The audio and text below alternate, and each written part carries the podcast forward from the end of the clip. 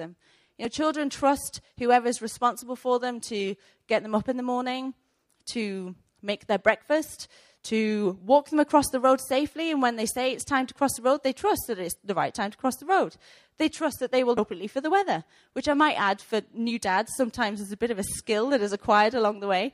It's funny, I remember when I went away for the first time after I'd had Archie, and um, Karis and I went away with Pastor Sally for a weekend, and the only instruction that I gave to John, it was a kind of late February, early March, so it was still pretty chilly, was under no circumstances was he to dress our son in shorts. and I had my spies, and I think he was, he was successful in finding a pair of trousers. So, you know, children trust, don't they? They trust that the people that are responsible for them will make the right choices and will do the right thing to, to protect that child and to, to bring them up in the right way. And children also take you at, their, at your word. They trust you to be true to your word. I don't know about any other parents out there, but I don't know if you've ever made the fatal error of perhaps promising something at the beginning of the day and then not quite being able to deliver it by the end of the day. It's, it's, a real, it's a real mistake. And I think we all only really make it once before we learn that actually that you can, you can phrase things in such a way that it's not a promise, it's not a definite. It's a, we might be able to do that. Well, maybe we'll try and do that. So you don't then get to the end of the day and you've got very, very sad faces all around because you didn't deliver on what you said you were going to do. You know, childlike trust is transferred to our relationship with God. Do we trust God? Do we take him at his word? Do we expect him to do what he says that he can do and he will do? Childlike trust is something that is often quickly lost with the letdowns and disappointments of life and, and relationships with other people. Every time trust is broken by someone or we suffer disappointment, our heart be- can become a little bit more hardened and we find it a little bit harder to trust next time round. You know, it's said about all relationships actually that without trust, there cannot be a relationship. And the same applies with God. Trust is a fundamental foundation to our relationship with the Lord. Our ability to take Him at His word and to trust that He will lead us down the right path and expect that He will do what He says requires trust. And the key to that is to have a soft, child-like heart. You know, a direct output of trust is expectation. Expectation is the outworking of trust. When we trust that something will happen, we expect to see it. You know, waiting for a bus for example. You read on the timetable that a bus is going to arrive at a certain time, and so then you stand and you look out and you listen out for that bus because you trust that what's on the timetable is true and you expect that that is what's going to happen. But you see, without that expectation, our eyes and our ears are shut. We're not looking out for it. We're not going to see it when it actually arrives because we're not expecting to see it. The same applies with the Lord. Do we expect to see Him answer our prayers? Do we expect to see him move in our lives and the and lives of those around us? Do we expect to see him change our situation?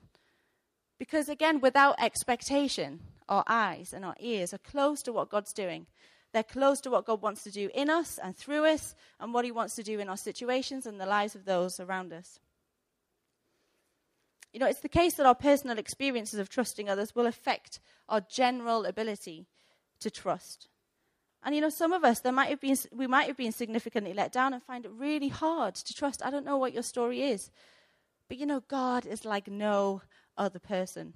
He is trustworthy. You can take him at his word and wholeheartedly expect that he will do what he says he will do. God promises in his word that those who trust in the Lord will never be put to shame. Jeremiah 17:7 7 says, "Blessed is the man who trusts in the Lord." Isaiah 40:31 says, "Those who trust in the Lord will find new strength." These are promises. They're not empty promises, but we can trust and rely upon them because of the one who made them. You know, we don't trust God because of who we are and our ability to trust him. We trust God because of who he is and what he has done. You know, we've heard this morning that God sent his son Jesus to die on that cross for us. It was the biggest and deepest expression of love that anyone has ever shown and anyone ever could show. And actually, it's because of that love that he has for his children, for his people, for you and I, that we can rely on the, on the one who makes that promise to us, that we can trust upon him. A promise is as good as the person who makes it. That's a well known saying. And you know, we can trust in God because he is good. We heard this morning, God is good. And so the, the promises that he, give us, that he gives us are good and can be trusted and relied upon. So, the second quality that I'd like to look at this morning is dependency. Children are not self sufficient. They are entirely dependent on you. I'm talking about little children here. Obviously, as children grow up, they become, become more and more independent, sometimes a little bit more so than we would like. But, you know, small children, they are, they're really dependent on the people, on their parents or carers. You know, clearly times goes by and children grow up and are taught to become more independent and self sufficient. And whilst this is good on a practical level, i.e., using the bathroom and you know making a slice of toast perhaps, or getting themselves up in the morning and getting themselves dressed, actually getting used to being independent and self self sufficient can be a bit of a hindrance to us in our grown up life. And particularly in our relationship with God and God being able to work with us. It seems that dependency in adulthood kind of carries an association of weakness, that to admit that you require input or that you require help, therefore means that you are lacking or you are weak in some way. We become very we become very good at saying, you know, I can do it on my own, or I don't need help or guidance. Thank you very much. The, the, first thing that sprung to mind with this example was asking for directions for anyone who's traveled, well, traveled in a car. I think, I think people are kind of split up between two types of people people who are prepared to ask for directions and people who are not prepared to ask for directions. Can I, by way of show of hands, please can you tell me or indicate to me that you are a person who would ask for directions at the point of being lost?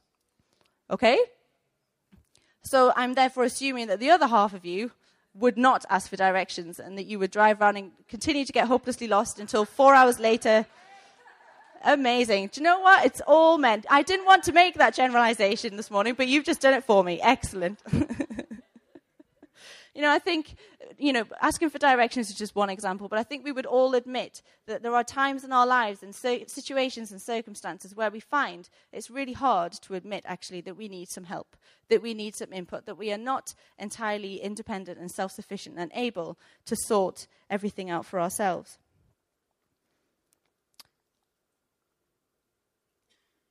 you know, being self sufficient and making our own, our own way through life without the Lord it's kind of like trying to assemble a really complicated piece of IKEA flat pack furniture without the instructions and without any tools. You've got all the components laid out before you, and somehow you've got to work out the right way to arrange everything and put it all in the right place to get a solid piece of furniture that you can then use for years to come. You know, assembly is not impossible to do, but it's actually really hard work. There are many possibilities as to where the components can fit, and the chances are that you will settle for a second rate compromise and with a couple of bits missing. There is only one correct combination. And it's like this in life, you know, we can set our minds to be completely independent from God. But actually, the only way to ensure that we assemble ourselves and our lives in the right way is to consult the person who designed them in the first place. And this is not weakness, it's smart. You know, picture this. You get home, you've gone, you've gone to IKEA and bought your Billy bookcase. Who's got a Billy bookcase? I think most people have a Billy bookcase. So you've gone, you've gone to IKEA, you bought your Billy, Billy bookcase, you've wrestled it into the back of the car and tied the boot down because it was slightly longer than you anticipated. And then you get home, you've got all the bits laid out in the living room, you've got your toolkit to one side, and then you look, you notice that there's actually someone standing in the corner of the room. You turn around, and this guy introduces himself as Billy.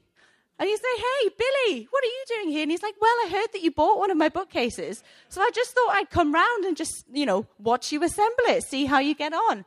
Now tell me, what would be, so in case you don't, you're not up to speed with, you know, IKEA. So IKEA's products are all named after the people that designed them. So the Billy bookcase is called Billy because the guy who designed it is called Billy.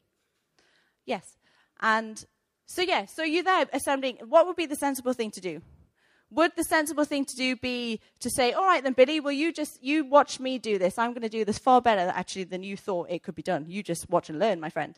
Or would it be to say, Billy, do you know what? I, I, don't even, I don't have the instruction manual. I don't really know what it is I'm supposed to be doing. Why don't you come and help me do this? Why don't you get alongside me and help me to assemble this amazing bookcase that you have designed? That would be the smart thing to do, right? That wouldn't be admitting weakness in any way. That would be the sensible option to take. So, you know, in the same way that a child depends on their parent to help and to guide and develop them, so we can look to God for these things in our lives. It might take a bit of work to change our independent nature and admit that we need some help and some input from God. But there's no heart that's too hard for God to soften. And there's never too late to become dependent on God and ask Him for help. So the third quality is growth. Children grow who knew? Children grow at an incredibly alarming rate. You know, I only became a mum six years ago. I mean, really, in the scheme of things, that's not much time at all. But I just look at our eldest son, Archie, every day and just think, wow, like how in six years have you gone from, you know, being this person that we used to refer to as small or bean or whatever when, you know, when you first fall pregnant and you're not quite sure what you should call them. And, and here you are, like six years on, you're this strapping young man who is just, just an amazing creation, an amazing person. You know, children grow. They don't, they don't take much encouragement either. They require two things, two fundamental things. They require food and they require exercise. you know, this principle extends to knowledge and development and life skills as well. You know, they need input, but they also need the ability to practice and exercise what they've learned. The two come hand in hand. Whilst they eventually stop physically growing, upwards anyway, the principle of input and exercise continues, and we require a balance of food and exercise to keep ourselves in good physical condition. And the, the, exactly the same principle applies spiritually. In order to grow spiritually, we require input and we require exercise. By input, I mean God's word, spending time in His presence, seeking His will for our lives and situations, listening to teaching, anything really that feeds our faith in God. And by exercise, I mean seeking the opportunity to put our faith and knowledge of God into action and applying the input that we've received to our lives. You know, one without the other doesn't result in growth So, you know, same with children. If you give them too much input, too much food, and not enough exercise, well, it's going to become quite hard for them to exercise eventually. Or equally, if you give them too much exercise without the input, it becomes unsustainable and actually to their detriment. It's the same spiritually. You know, if we input without exercise, we risk just gaining more knowledge or information about God. But also, if we exercise without input, it can become unsustainable works of our own doing because there's nothing, there's nothing to sustain us. There's no real substance to the works that we're doing because we're really lacking that, that input that we require. You know, a great example for all things in life is Jesus and his life. And in Luke, we see firsthand Jesus seeking to grow in chapter 2, we read about Jesus as a young boy. He actually gets lost. His parents lose him, and it transpires that he's actually been in the temple the whole time, asking questions, finding out more about God, finding out more about the scriptures, feeding his soul. He saw the importance of feeding his soul. And then we see throughout the rest of the Gospels, the whole of the Gospels, is Jesus exercising that faith, is exercising that knowledge in the Lord that he acquired um, as a young boy you know, he saw the value of not only require, acquiring input and food, but actually exercising. And at the end of um, chapter 252 says, Jesus grew in wisdom and stature and in favor with God and man. He saw the importance of spiritual input and exercise and actively sought both and saw so much growth in every way. And what a great example we have to follow in our own lives.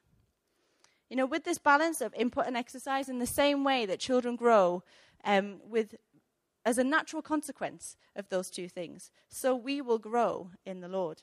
Growth is progressive, it never stops or stands still, and in God there is always more. We can never ever get to a point where we think, right, I know all about God, I've experienced everything I need to experience of the Lord. There is always more in Him. So I guess the question is do we want to grow? You know, kids have this inbuilt desire for more to climb a high tree or to ride their bike faster or with no hands. It's funny, our, our son Archie, he seems to be the, the main, um, main inspiration for most of my stories today. But Archie just mastered riding his bike on two wheels without stabilizers. So it's, it's kind of like a, it's a real process, isn't it, riding a bike? It's not like you just you get a massive mountain bike at the age of two and a half and you just hop on it and ride off. You know, you start off small and it gets bigger and bigger and then you have stabilizers, you take the stabilizers off. And so we've got to the stage now where Archie can ride on his own with two wheels without his stabilizers. But that's not enough. Oh no, that's not enough for Archie. Now he wants to learn to ride with one hand. And I'm sure the time will come that he will want to ride with no hands. And then maybe he'll want to learn to ride while standing on the saddle or something. You know, children are like that. Their desire is to go faster and higher or to learn the names of every dinosaur or to learn all the words of Let It Go from Frozen or to collect all the football stickers. You know, the list goes on and on and on. They're never satisfied with where they've got to. They always are seeking bigger and better things.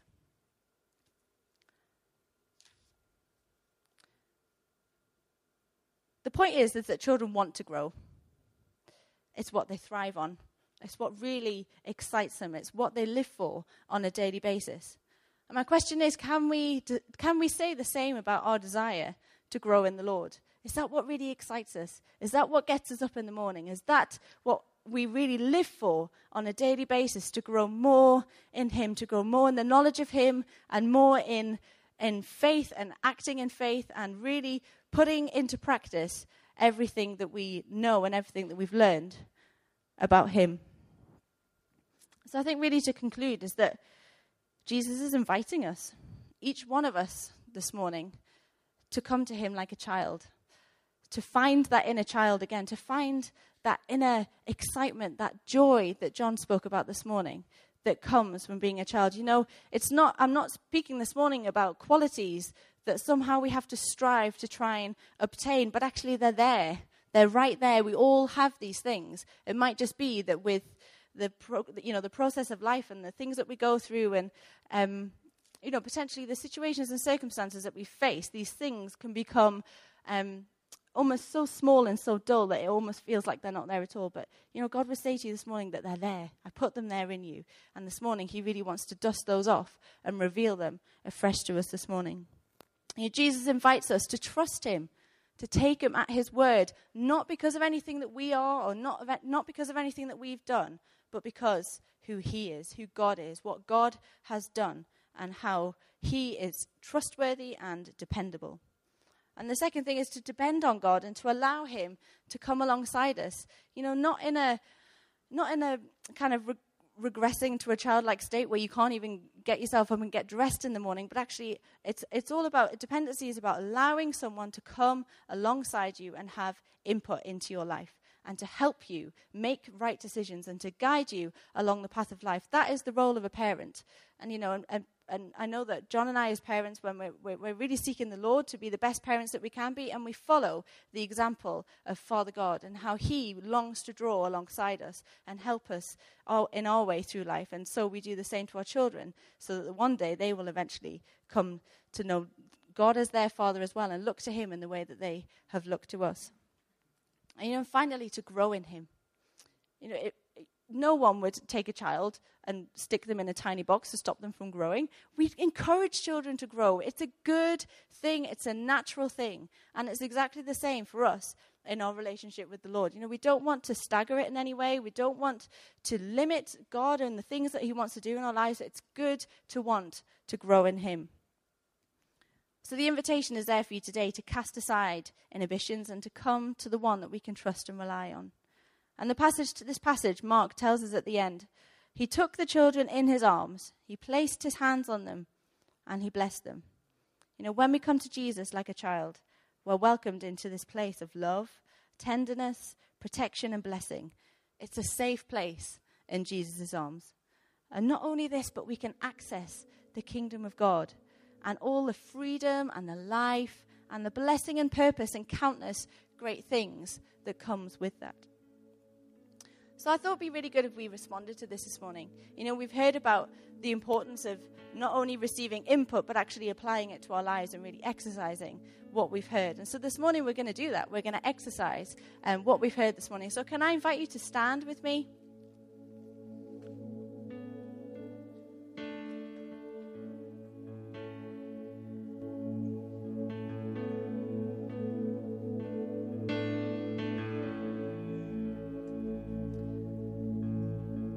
First response I'd like to encourage us for those of us perhaps who are here this morning and we have not yet accepted that invitation. We've heard for a series of Sundays now that actually God wants to invite us to come to Him. He wants to invite us to be in relationship with Him. Helen brought a word this morning that today is your day, not tomorrow, not yesterday. You didn't miss it yesterday. Today is your day. Now is your moment to respond to the Lord and take up that invitation.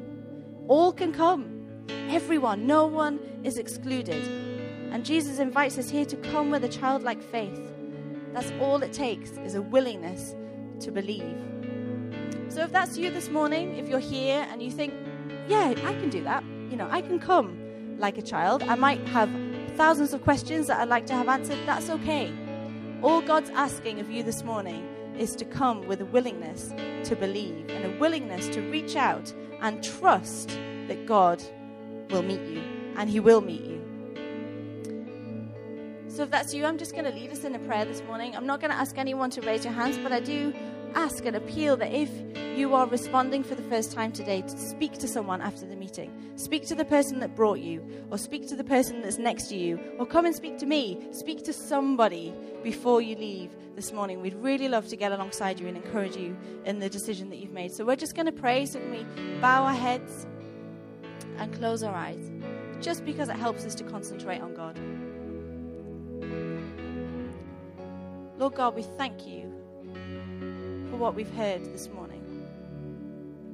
We thank you that your invitation is for all. We thank you that you're not complicated, Lord, that all it takes is childlike faith for us to access you and to be restored into relationship with you. And Father, we want to say this morning, God, that we recognize that we need you. We need to be dependent on you, Lord. We need to be able to trust you, to have a relationship with you. And Father, I just want to lift up every person in this room that has not done that yet, has not made that commitment, has not recognized you um, as who you are and, and recognized their own need in their own lives, Father. I just ask that you would help them to respond to you this morning. I'm going to pray, and it would be really good if you could repeat this prayer after me. Lord Jesus, I recognize that I've gone my own way. I know that I need to trust in you. I know that I need to depend on you. And I know that you have good things for me because you are a good God. Please forgive me for going my own way. I come to you like a child and I trust in you. I give my heart to you and I give my life to you. Come alongside me and help me to live the life that you designed for me. Amen. And like I say, if you've said that for the first time this morning, please don't go without letting someone know that you've done that. You've done a great thing, and God's got great things for you, and we'd love to really help you in that. The second part of my response is to for those of us that really might struggle to trust or depend on God. You know, maybe complications or life experiences have caused your heart to become really hard. But today, God wants to soften your heart. All it takes is childlike willingness to change, and God can do a work in our hearts and lives. And if that's you this morning, I really want to encourage you to seize the day, to seize this moment, to to recognize it in your own life and to set it in your heart to really respond to the Lord and ask Him to come and do a work in your lives. So let's pray. If that's you, why don't you stretch out your arm to heaven and say, Yes, God, that's me. I need a touch in my life. I need your hand on my life. Lord, we thank you that we can come to you. We thank you that we can trust you. We can rely on your word and your promises. We thank you that you designed us to be in relationship with you and you designed us with a specific purpose. Lord, today we confess that we have not completely trusted you and we've lived independently of you. Please forgive us, Lord. We ask that God, you would soften our hearts and that you would restore to us that childlike faith and trust and dependency.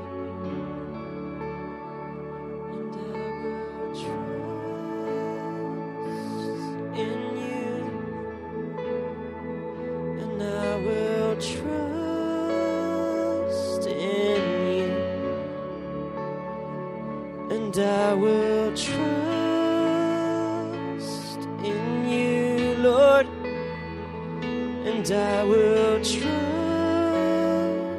in you, and I will trust in you, God, and I will trust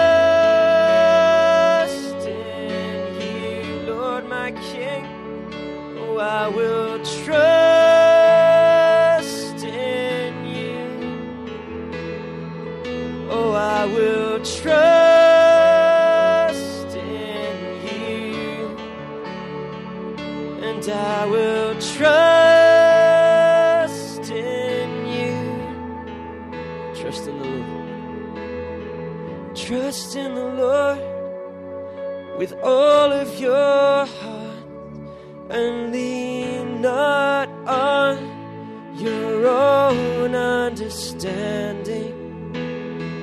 Trust in the Lord with all of your heart and lean not on your own understanding.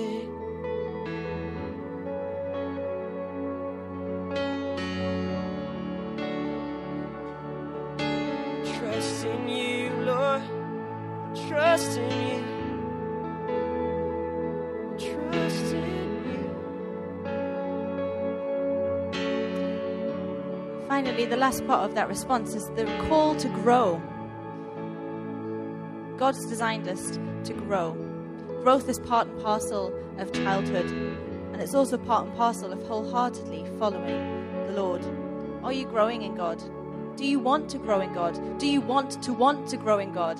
If any of those apply to you, then you are in the right place this morning and in the right place to respond to Him. You know, maybe you're lacking in spiritual input, spiritual food, or spiritual exercise. You know, maybe you really struggle to put your faith in action and really apply the Word of God to your life and let it affect you. Whatever stage we're at, it's good to desire to grow more. And God can give us that desire if we want it. So if you want to grow more in God, I want to invite you to really just take a moment now and to ask God for more. For more desire for Him, for a greater hunger and a greater growth in our lives and in our faith. You know, the same way that a child wakes up with such excitement about the day. It can, it's just an ordinary day, but they're excited about how they're going to grow and how they're going to expand in their knowledge and, um, and in every way. Is that, is that the same for our faith in the Lord? Do we wake up and say, God, how are you going to grow me today? What are you going to input in me today? How can I um, apply your word to my life today to see a real difference in my life and in the lives of those around me? Is that the first thought that comes into our minds this morning? I know that it's not always mine, and so I've got my hand up this morning and saying, God, give me more of you this morning. I want more of you this morning. If that's you, Doug's just going to lead us and a bit more singing. Just, I want to appeal to you just to cry out to God, make this moment count. Let's all decide not to walk out of this place in the same way that we walked in. God's got things for us this morning. He's got more for us this morning. God, we want more of you, Lord. We want more of you. If you would feel the need to move and respond, come down the front. There's space here. Your love and joy.